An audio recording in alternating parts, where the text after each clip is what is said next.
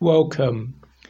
If you're listening when this talk is first broadcast, you're listening in the week after Pentecost Sunday, the day on which we remember how God's Holy Spirit was poured out on the first Christians. And the psalm which I've chosen for us to look at today happens to be the psalm which first includes the Hebrew word Hallelujah, praise ye the Lord. It's Psalm 104, but I didn't choose it for that reason. I chose it in line with the Pentecost theme because verse 30 reads, Thou sendest forth thy Spirit, they are created, and thou renewest the face of the earth. My name is Keith Simons, and I present these talks on how to understand the King James Version of the Bible using the Psalms. I'm a Bible teacher from England, and I go through the Psalms verse by verse and word by word not trying to preach too many sermons, but to explain the meanings of the Psalms. So please turn with me to Psalm 104. And it begins with verse 1 Bless the Lord, O my soul. O Lord my God, thou art very great, thou art clothed with honour and majesty. Bless the Lord, O my soul, my soul, the life that's in me. I'm calling on myself deep inside to bless or to praise God. Because God is so very great, so wonderful. We look at Him and we try to understand Him, but we can't see Him. What do we see? Thou art clothed with honour and majesty. It's like his honour, the wonderful honour of his perfect character, the fame of his name, his greatness, what he's done, his majesty, his royal authority. It's like these things are clothes that he's put on. We don't see God himself, no, but we can see so much of God's honour and majesty. Verse 2 who coverest thyself with light, as with a garment, who stretchest out the heavens like a curtain. Okay, what's happening here? The reason it says who is that it's got taken from the first verse the thought of this is God who covers yourself with light. God who covers. So when it says, Who coverest thyself? it's not a question. It's not asking, Who does this? It's saying, It's God who covers himself with light, as with the garment. And once again, we've got this word picture of clothing. We look at God and what do we see? Well, we see light, unapproachable light, wonderful light, when people like Ezekiel at the beginning of his book or, or John in chapter 4 of Revelation, when they saw visions of God in heaven or, or, or Isaiah in chapter 6 and the beauty of him in his temple, what did they see? They saw light. God the light reminds us so much of God's character, the way it reveals things, the way it makes things known that would not otherwise be known. We see things because of the light. And it's this sort of word picture. God is clothing himself with light. We see the light, we see his honour, we see his majesty. That's what we can see of God. It's God who stretches out the heavens like a curtain. We're going to see a description in this psalm of all of creation and how wonderfully God holds it together and puts it in place. The heavens there perhaps means the sky is uh, spread out like a curtain, like as if they're behind him and the light is shining upon us. And as it continues this psalm, we'll start to realize that this is a description of God's majesty, not as it was at the first creation, although there's plenty of references to the first creation here, and not as it will be when Messiah is ruling and when this world is set right. This is, this is a description of the world now. It's a description of the majesty of God in our present world, our present world with all its troubles, with man fallen away from God in sin, and with all the trouble and havoc that that, that, that has brought about. And yet, God is still the majestic God, the God whose honour we see, the God whose light brings light to our world, the God who, verse 3, layeth the beams of his chambers in the waters. A strange word picture that. A chamber, a room, the beam, the, the, the strong uh, wood or whatever that supports the room, and it's laid in the waters.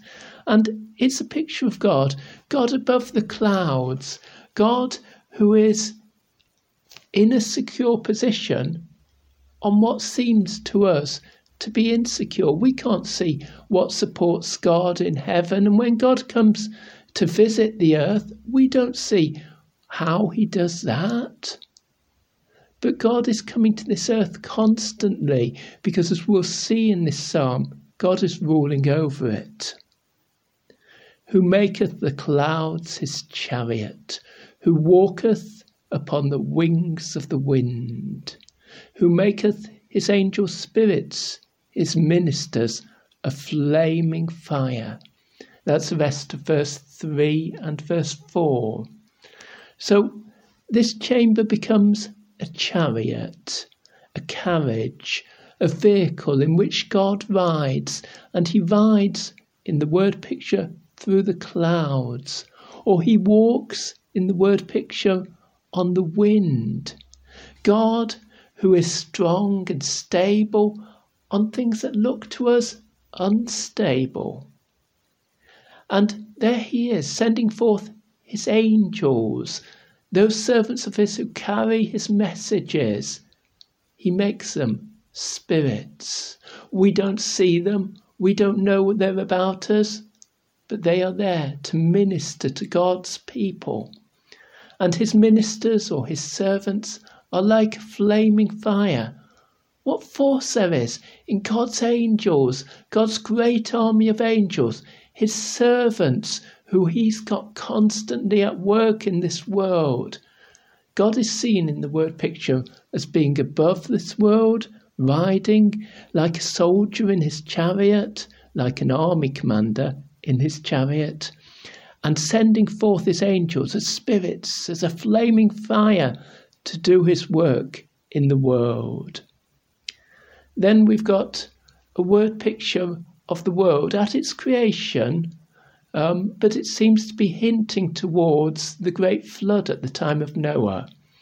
Let me read you verse 5 firstly. It's God who laid the foundations of the earth that it should not be removed forever. So it's God who established this world in a firm place. That word forever in the Hebrew means uh, to a time beyond any time that we can imagine. It's not contradicting what we understand from modern science that the earth uh, will come to an end, or, or, what Peter says in his epistle that the earth will be destroyed by fire. No, it's saying that God laid the foundations of the earth and they've lasted for as long as humans can remember, and we can't see the time when they come to an end. On to verses 6 to 9. They all form a group as it describes the seas and the oceans. So God covers the earth with the sea, verse 6. Thou coverest it with the deep as with a garment. The waters stood above the mountains. At thy rebuke they fled. At the voice of thy thunder they hasted away. They go up by the mountains, they go down by the valleys unto the place which thou hast founded for them. Thou hast set a bound that they may not pass over, that they turn not again to cover the earth. That last line I just read, that they turn not again to cover the earth, that was God's promise to, to Noah at the flood, that the waters would never again cover the earth completely. But, but at creation, and uh, it seems at the time of the great flood, the waters did cover the earth. Thou coverest it with the deep as with a garment. So the picture there of, is of the water covering the entire earth. Even the mountains are covered over. How did God force the sea back into its proper place, either at creation or at the end of Noah's flood, just with a word. At thy rebuke, God spoke against them, and they fled, they ran away. This is verse 7. At the voice of thy thunder, they hasted away. To haste means to go quickly. So God gave his instruction, and it was like thunder. It was such a powerful instruction that the water obeyed. And uh, in the King James Version at verse 8, you've got a picture of the water panicking to rush away. They go up by the mountains, they go down by the valleys. Um, but uh, most of the translations, including ancient ones, prefer to understand the Hebrew as meaning the mountains rise up, the valleys go down. In other words, the world is taking the shape that it should have. And so the waters go unto the place which thou hast founded for them. The waters go back to the sea and to the oceans, to the place which God has founded, that God established for them to be. Because God set limits for the sea, and even with its great waves. Verse 9 Thou hast set a bound that they may not pass over, that they turn not again to cover the earth. God has placed limits on how far the sea may go. God has directed that the sea may not again cover the earth. It did so for the last time at Noah's flood. And now the water is under God's control. Now the water does the work that God has for it. Even in our world, our fallen world, where so much is wrong, the water is doing God's work. Let me read verses 10 to 13. He, that's God, sendeth the springs into the valleys which run among the hills. They give drink to every beast of the field.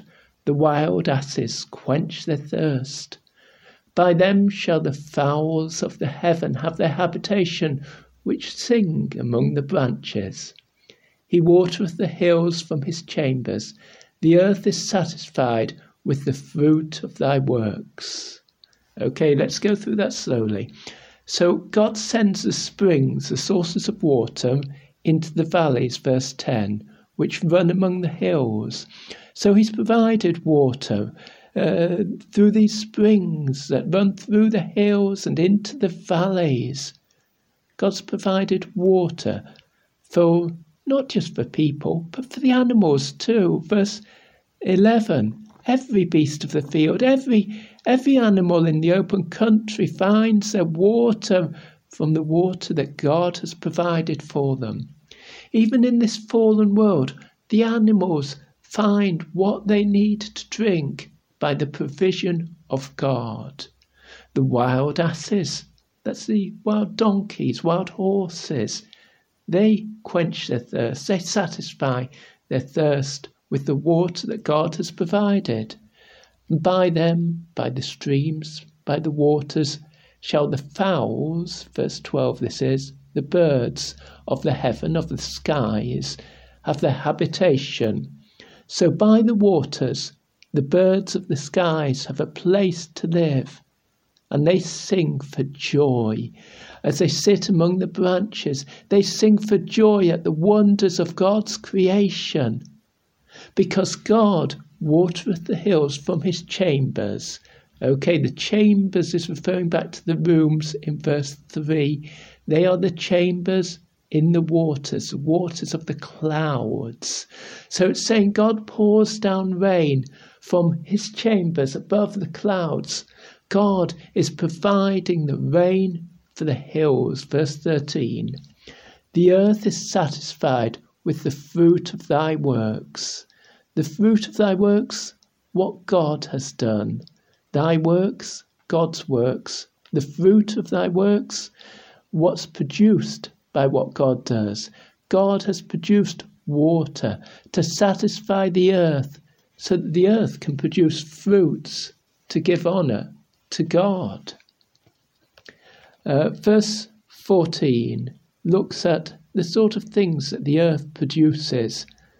He, verses 14 and 15, I'll read. He causeth the grass to grow for the cattle, and herb for the service of man, that he might bring fo- that he may bring forth food out of the earth, and wine that maketh glad the heart of man, and oil to make his face to shine, and bread which strengtheneth man's heart. So God is causing grass and herb to grow in verse 14. Grass and herb, two different Hebrew words there, each meaning uh, green foliage, leaves. One sort of leaves he grows for the cattle. They eat the grass, of course. And another sort of leaves he produces for the service or for the benefit of people. Herbs, it's called here, but it could mean vegetables. This is this is a plants that grow for people's benefit, that he may bring forth food out of the earth. Yes, the earth is going to be productive. It's going to provide food for the people. It's going to provide the grain that they need for their food. And it's going to provide much more than just the minimum that they need. It's not just providing uh, the food to keep them alive. No, it's providing good things and pleasurable things too. Verse 15 and wine that maketh glad the heart of man. I don't drink alcohol. I don't believe in it. But God's provided grape juice. God's provided these things as a benefit to people. Not, not so that people can get drunk through too much wine, but so that they can have pleasant and good things to drink, so that they can be pleased in God's works. Uh, drunkenness and wrong behaviour was never part of God's plan. That's what happened when things went wrong, when Noah made himself drunk after the flood. No, God provided wine to make glad the heart of man, and oil to rub onto his face, oil to make his face shine, and bread which strengtheneth man's heart, bread to make him strong, grain uh, to provide for him. Verse 16 continues as it looks beyond the world that man is interested in to the parts of the world which man looks at with amazement. Let me read verses 16 to 18. The trees of the Lord are full of sap the cedars of Lebanon which he hath planted, where the birds make their nests. As for the stork, the fir trees are her house, the high hills are a refuge for the wild goats, and the rocks for the conies. Okay, the trees of the Lord are full of sap. You'll see the words of sap are in italics in the King James Bible meaning that the Hebrew doesn't include those words. They've been added to try and explain the idea of trees being full.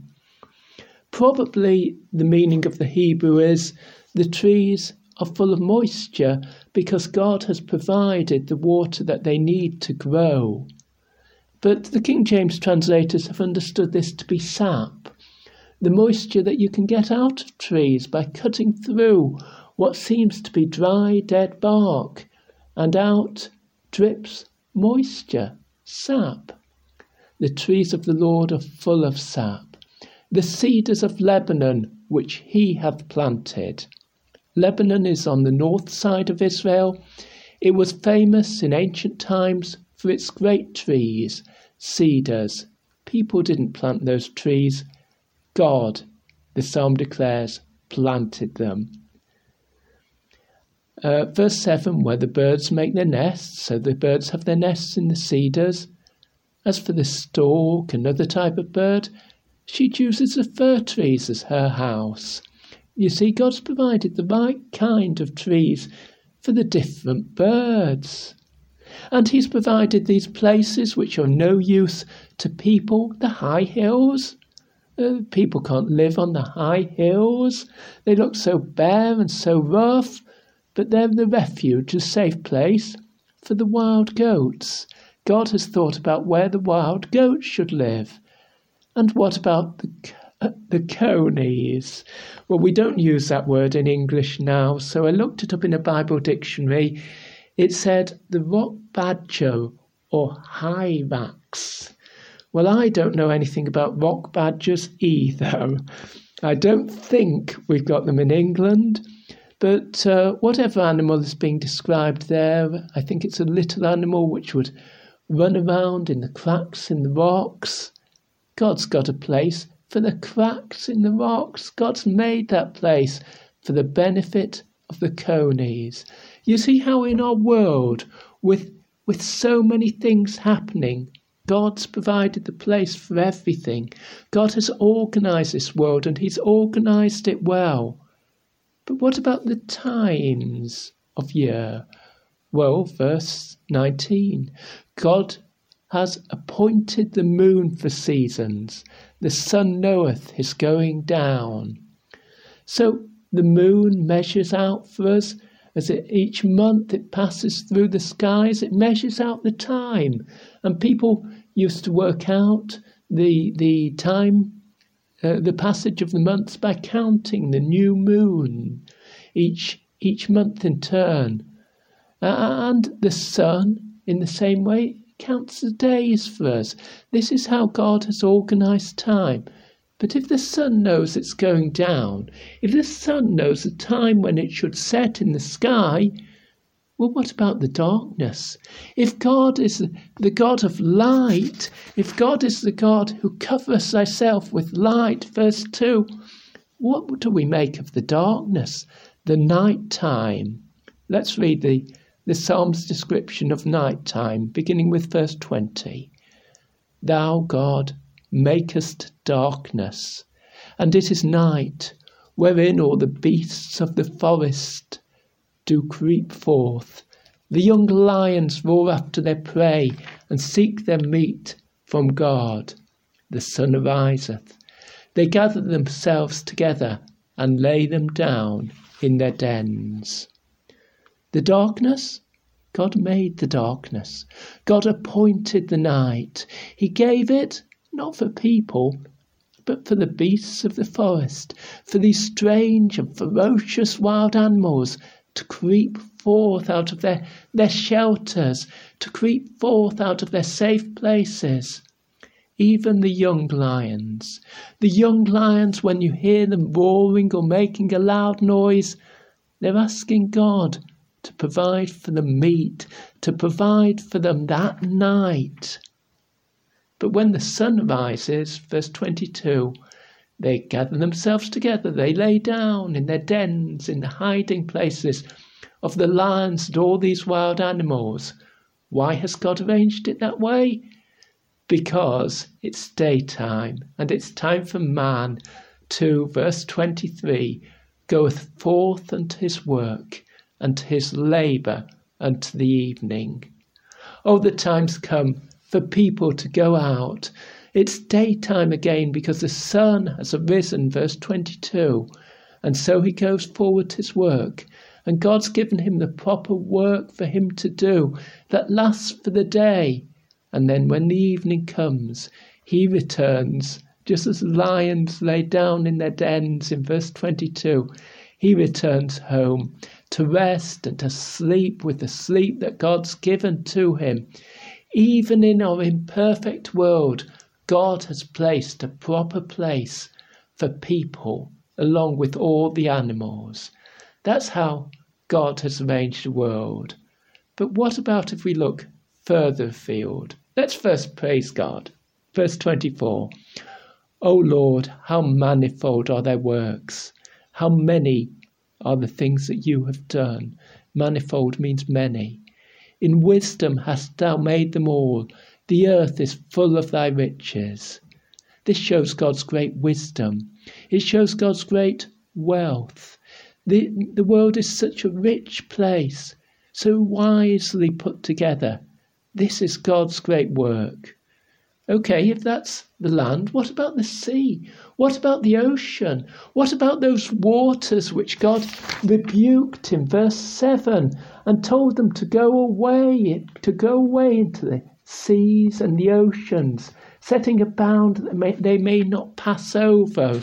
Uh, that's verse 9. Is that sea under God's control? In this imperfect world, is the sea which seems so untamed to be under the control of God? Yes, it is. Verse 25 and a couple of verses after that. So is this great and wide sea, wherein are things creeping, innumerable, both small and great beasts. There go the ships. There is that Leviathan, whom thou hast made to play therein. These wait all upon thee, that thou mayest give them their meat in due season. So the sea, in which are creeping things innumerable, in other words, there's strange creatures in there, and they're more than we can even number, more than we can even count.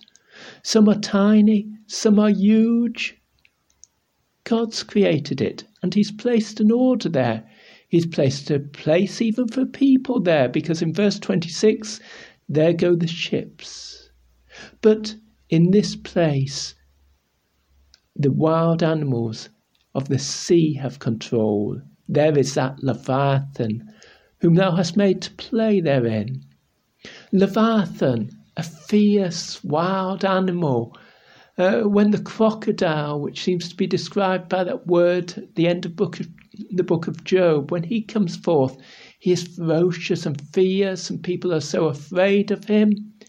But there in the sea, animals like that, great sea animals, animals much greater than the crocodile, they are happy there.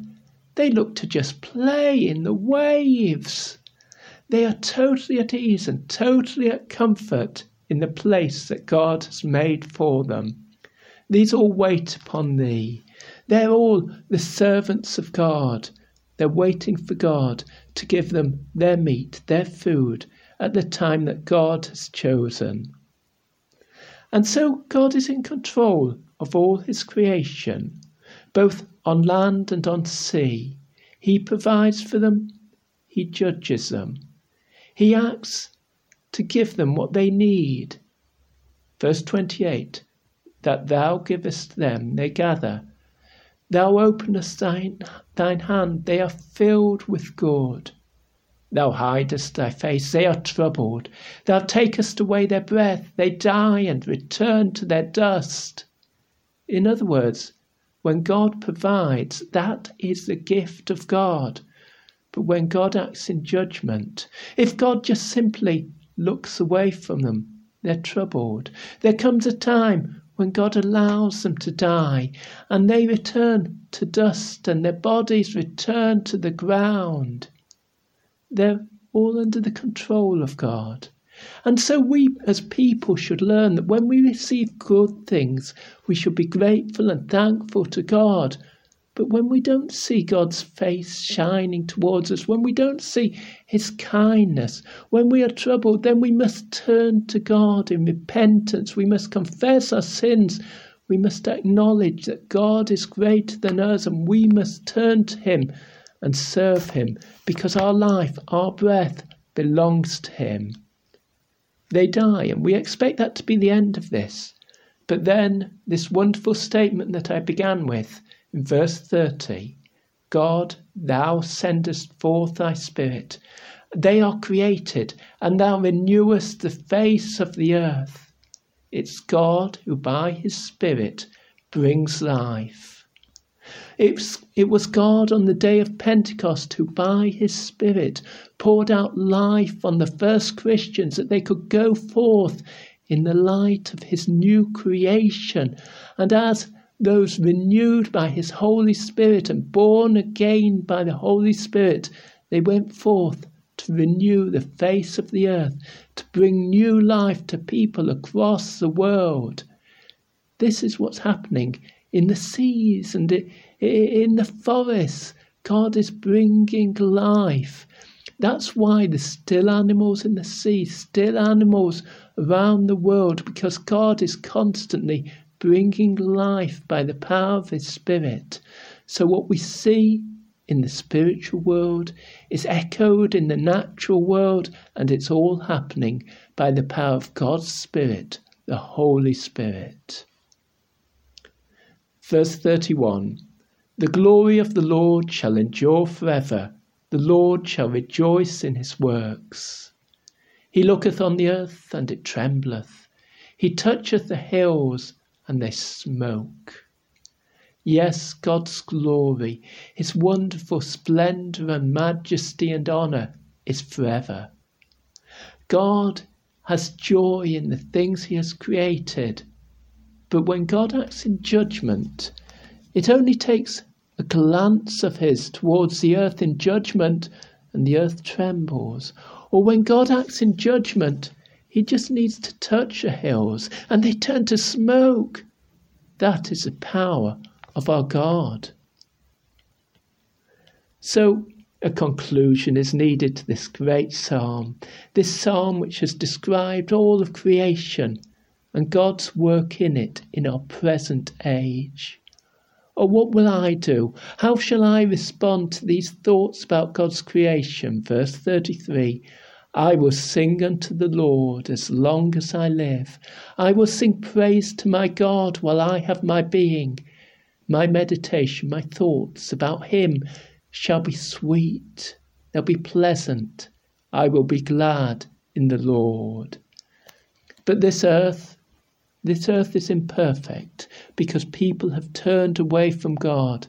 Let me be one who sings unto the Lord. Let me be one who praises God. Let me think about God and be glad in God. Let me turn from my sins, repent of them, and receive His forgiveness that He offers through Jesus' death for me. Because there is a judgment that must come. There is a judgment that, that must come so that God can establish his rule fully on this earth. It's for a temporary time. God allows evil people to do evil things. But the time will come when God will act. And that is my prayer in verse 35. Let the sinners be consumed out of the earth, and let the wicked be no more. Lord God, let the time come when people who are choosing the path of rebellion against you, who are choosing to live sinfully, will be consumed out of the earth, taken out of the earth. It's like something that's swallowed up, consumed. Let the wicked be no more. Let God's judgment be upon wicked people so that their wicked acts and their wicked schemes can no longer continue. Bless thou the Lord, O my soul. That's where he began in verse 1, calling upon his soul, his inner life to praise God. And then finally, at the end of this great psalm, the word which we noted, the first occurrence of it in the Bible, praise ye the Lord. Hallelujah, he says. In a moment, I'll read you the whole psalm, but first, I'd like you to write to me. My email address 333 kjv at gmail.com. Just tell me if you can't think of anything else to write, whereabouts in the world it is that you live. My email address again 333kjv at gmail.com. And now let me read you the whole of Psalm 104. Bless the Lord, O my soul. O Lord my God, thou art very great, thou art clothed with honour and majesty, who coverest thyself with light as with a garment, who stretchest out the heavens like a curtain, who layeth the beams of his chambers in the waters, who maketh the clouds his chariot, who walketh upon the wings of the wind, who maketh his angels spirits, his ministers a flaming fire, who laid the foundations of the earth, that it should not be removed forever. Thou coverest it with the deep as with a garment. The waters stood above the mountains. At thy rebuke they fled. At the voice of thy thunder they hasted away. They go up by the mountains, they go down by the valleys unto the place which thou hast founded for them. Thou hast set a bound that they may not pass over, that they turn not again to cover the earth. He sendeth the springs into the valleys which run among the hills. They give drink to every beast of the field. The wild asses quench their thirst. By them shall the fowls of the heaven have their habitation, which sing among the branches. He watereth the hills from his chambers. The earth is satisfied with the fruit of thy works. He causeth the grass to grow for the cattle, and herb for the service of man, that he may bring forth food out of the earth, and wine that maketh glad the heart of man, and oil to make his face to shine, and the bread and bread which strengtheneth man's heart. The trees of the Lord are full of sap, the cedars of Lebanon which he hath planted, where the birds make their nests. As for the stork, the fir trees are her house. The high hills are a refuge for the wild goats, and the rocks for the conies. He appointed the moon for seasons. The sun knoweth his going down. Thou makest darkness, and it is night, wherein all the beasts of the forest do creep forth. The young lions roar after their prey, and seek their meat from God. The sun ariseth, they gather themselves together, and lay them down in their dens. Man goeth forth unto his work, and to his labour unto the evening. O Lord, how manifold are thy works! In wisdom hast thou made them all. The earth is full of thy riches. So is this great and wide sea, wherein are things creeping innumerable, both small and great beasts there go the ships. There is that Leviathan, whom thou hast made to play therein. These all wait upon thee, that thou mayest give them their meat in due season. That thou givest them, they gather. Thou openest thy hand, thine hand, they are filled with good. Thou hidest thy face, they are troubled. Thou takest away their breath, they die and return to their dust. Thou sendest forth thy Spirit. They are created, and thou renewest the face of the earth. The glory of the Lord shall endure forever. The Lord shall rejoice in his works. He looketh on the earth, and it trembleth. He toucheth the hills, and they smoke. I will sing praise unto the Lord as long as I live. I will sing praise to my God while I have my being. My meditation of him shall be sweet. I will be glad in the Lord. Let the sinners be consumed out of the earth, and let the wicked be no more. Bless thou the Lord, O my soul. Praise ye the Lord.